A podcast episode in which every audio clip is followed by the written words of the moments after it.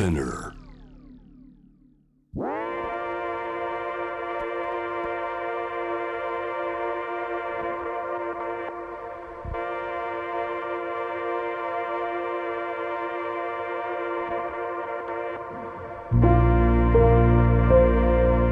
J-WAVE セレクションジェネレーショントゥジェネレーションストーリーズオブ沖縄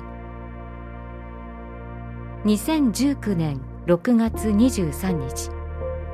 沖縄慰霊の日に放送された番組を放送しなかった部分を含めディレクターズカットとして16話に分けて配信します。ジョン・カビラさんがお父様カビラ長生さんにインタビュー。初回は太平洋戦争中そして敗戦まで長生さんが台湾で過ごした日々のお話です。J-Wave Selection. Generation to Generation. Stories of Okinawa. ジョン・カビラです、えー目の前に父のカビラ長生がおります。どうぞよろしくお願いしまこすちらこそよろしくお願いします。いろいろ沖縄に関して、えーそして、えーご自分に関して、えーお父さんに関してもいろいろ伺います。よろしくお願いしますいやーこういう機会を与えられたっていうことは夢にも思いませんでした。息子からインタビューを受けてで私のことを語る。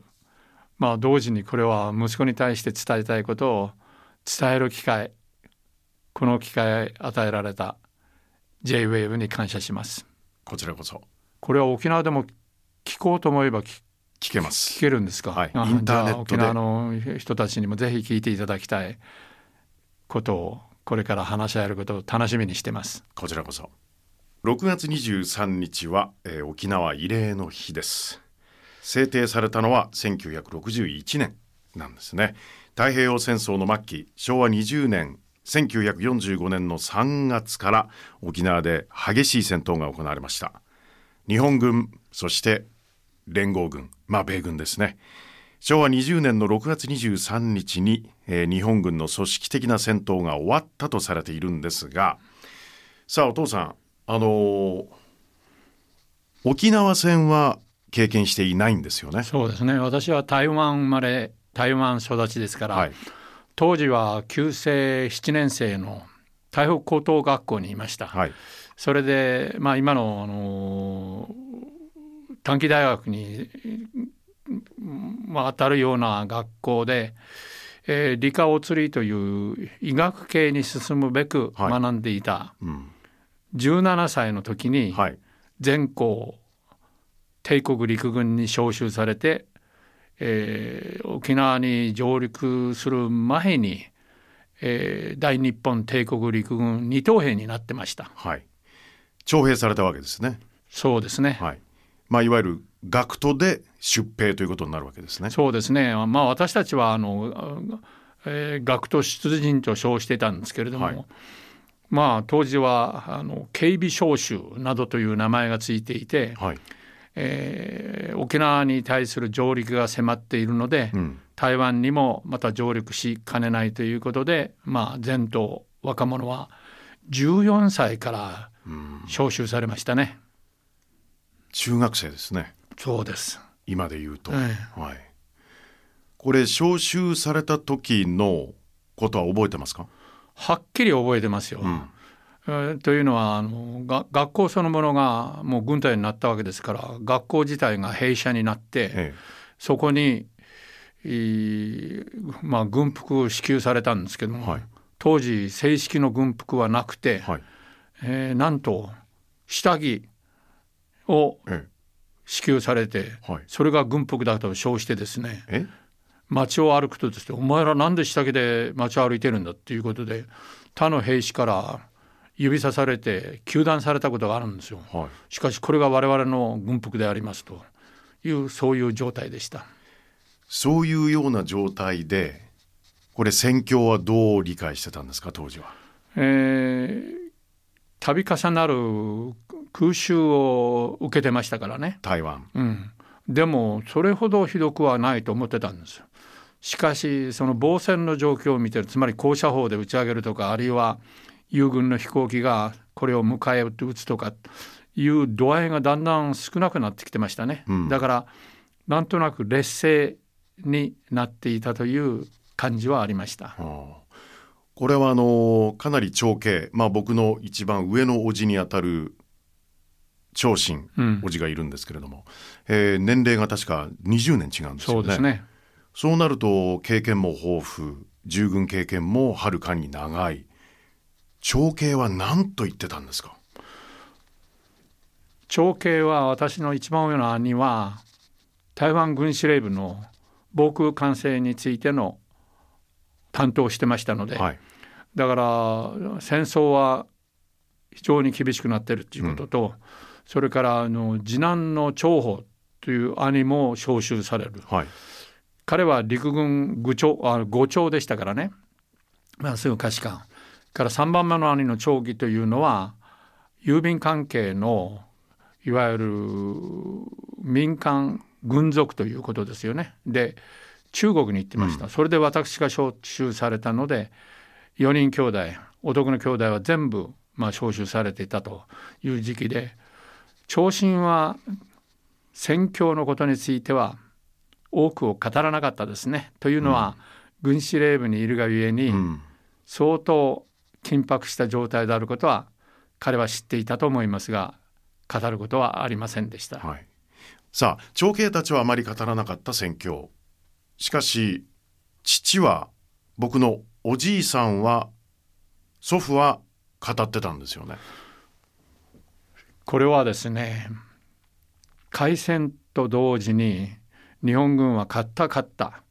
それで開戦のあくる年日本軍はマレー半島に進出してシンガポールを攻略するわけです。はい、でシンガポールを攻略した時にイギリス軍のパーシバルという将軍と、はい、日本の山下将軍というのが降伏の会見をやるわけですね。うん、そのニュースを見てきた私の父は一言言いました。この戦争は勝つとは限らんぞって。えだって勝ったばっかりじゃないですか。そう勝った勝ったの時にねだからシンガポール陥落ですよ。父にお父さんこんな勝った勝ったなのにねその時のお父さんそんなこと言ったら憲兵に来て即座に逮捕されるよったらああ憲兵が来たらわしがよく話してやる。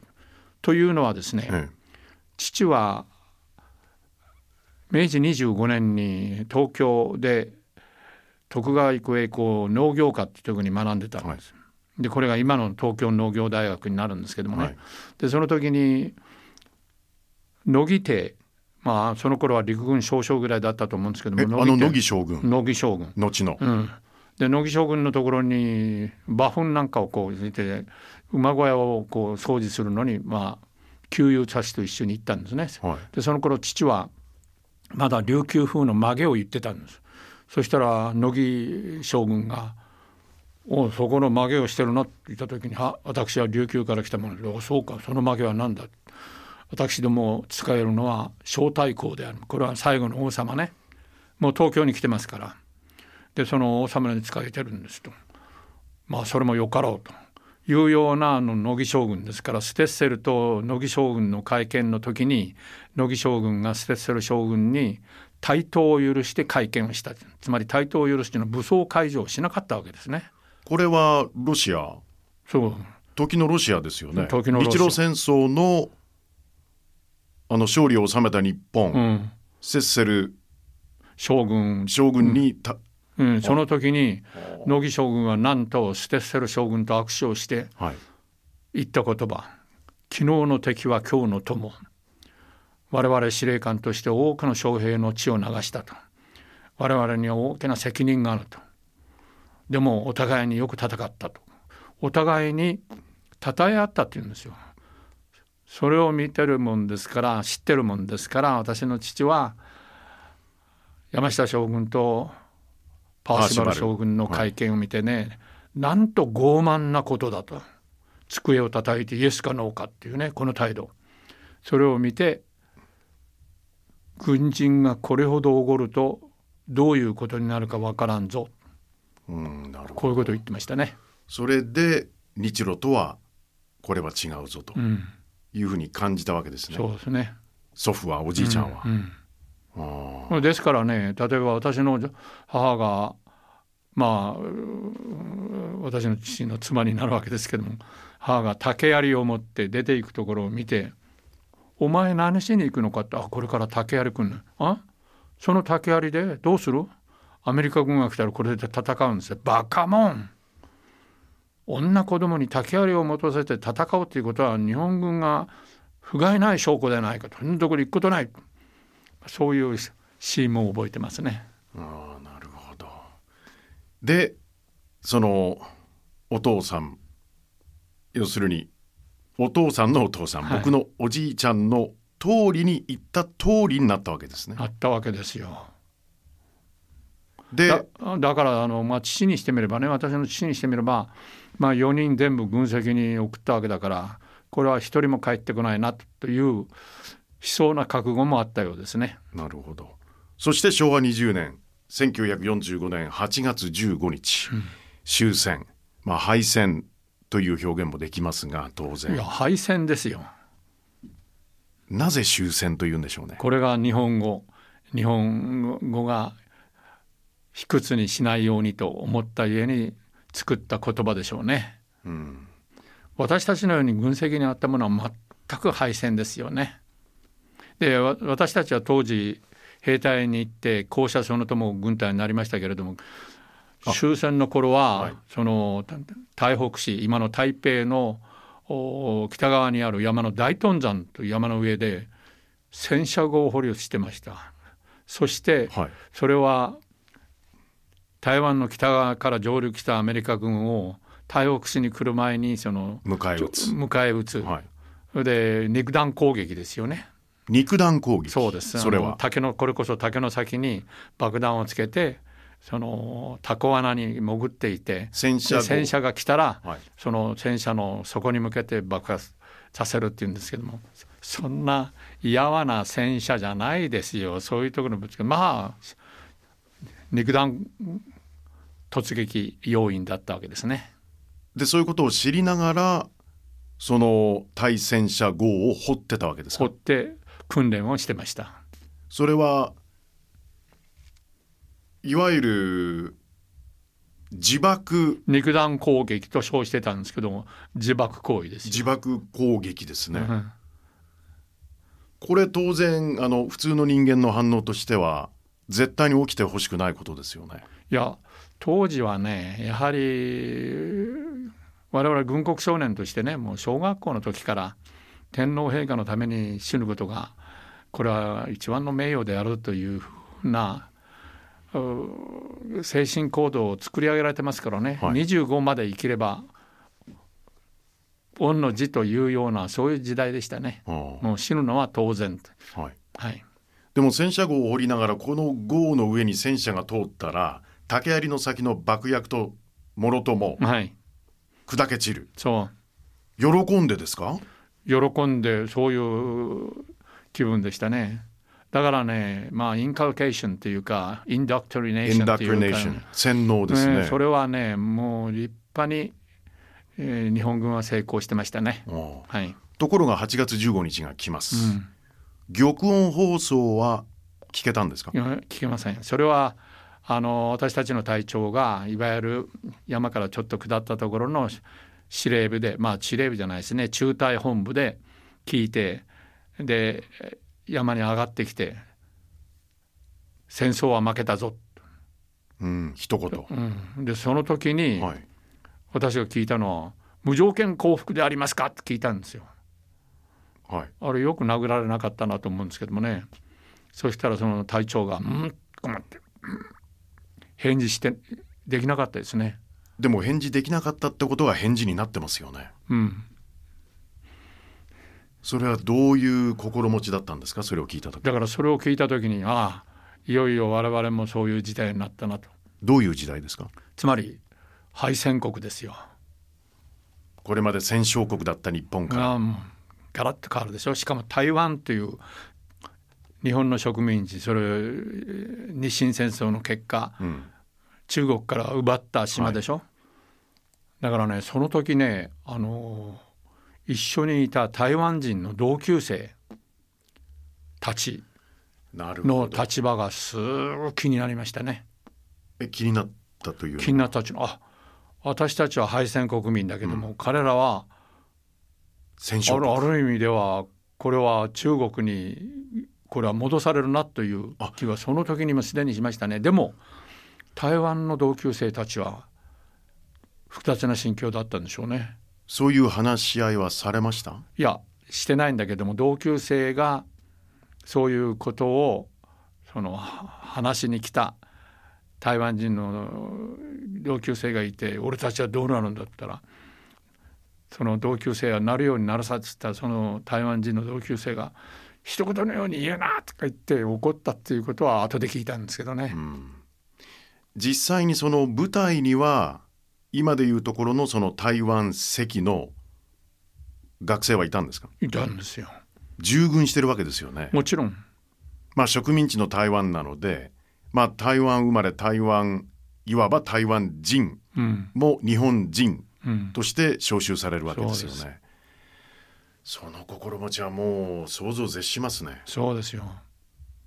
だからある意味ではあのそういう日本のね植民地下のあの政治体制から解放されるという気分もあったかもしれないけれどもしかし台湾が中国に変えら変えられるということはあの中国のあの政治のもとに行くのかっていう不安は私たちの同級生はもうその時すでに感じていたんじゃないですかね。なるほど。ただそれは蒋介石の中国とそうですよ。その当時は中学生中うん蒋介石の中国ですよね。でもちろん革命軍があり毛沢東を率いる革命軍がいるわけですよね。うん、それをその頃はまだまだその国民党の方が優勢だった時代ですからね。はい、以前の政治体制ですよね。うんまあそれはまた後日詳しく伺いたいはい。部分ではあるんですが、一言ね言いたいことがあるんです。はい、はい。それで私たちはあの学徒兵で取られてますでしょ？あの山の上で戦車を掘ってるけども。その時にですねある時私たちは特別講師幹部構成になれということで口頭諮問を受けるんですよ。はい、その頃はもうすでに沖縄上陸されてそして1ヶ月ぐらい経ってますからね。でそういうこともあったんで私は第一に手を挙げてはい、私は沖縄出身でありますと私を最初に突っ込む兵士にしてください。まあ、何のことはない特別公主幹部候補生というこれ長々しい名前ですけれどもいわゆる将校の促成栽培ですよね。うんまあ、そうんそういうことと同時にまあ我々の先輩というのはそういう幹部候補生の訓練を受けていわゆる特攻隊に参加した人たちが大勢いたわけですだから私もそれに参加したいということで手を挙げた。でそうしたらその時の将校がお前たちのような弱兵たちの力は借りなくてもこの戦争は勝つって言うんですよ。まあいいでしょうと思ってそしてえー終わって解散って言ったらこの将校が私のところにズカズカと来て「おいお前らに飛ばせるような飛行機はもうないんだ」とうん、こう耳打ちしたんですね。あこれでもう戦況はまず最終段階に来てるなと思いましたね。うん、その時最終段階に来た負けることによって命を失うかもしれないという思いはあったんですか？それはなかったですね。その負けることによってあこれで生き延びるなという期待の方が大きかったですよ。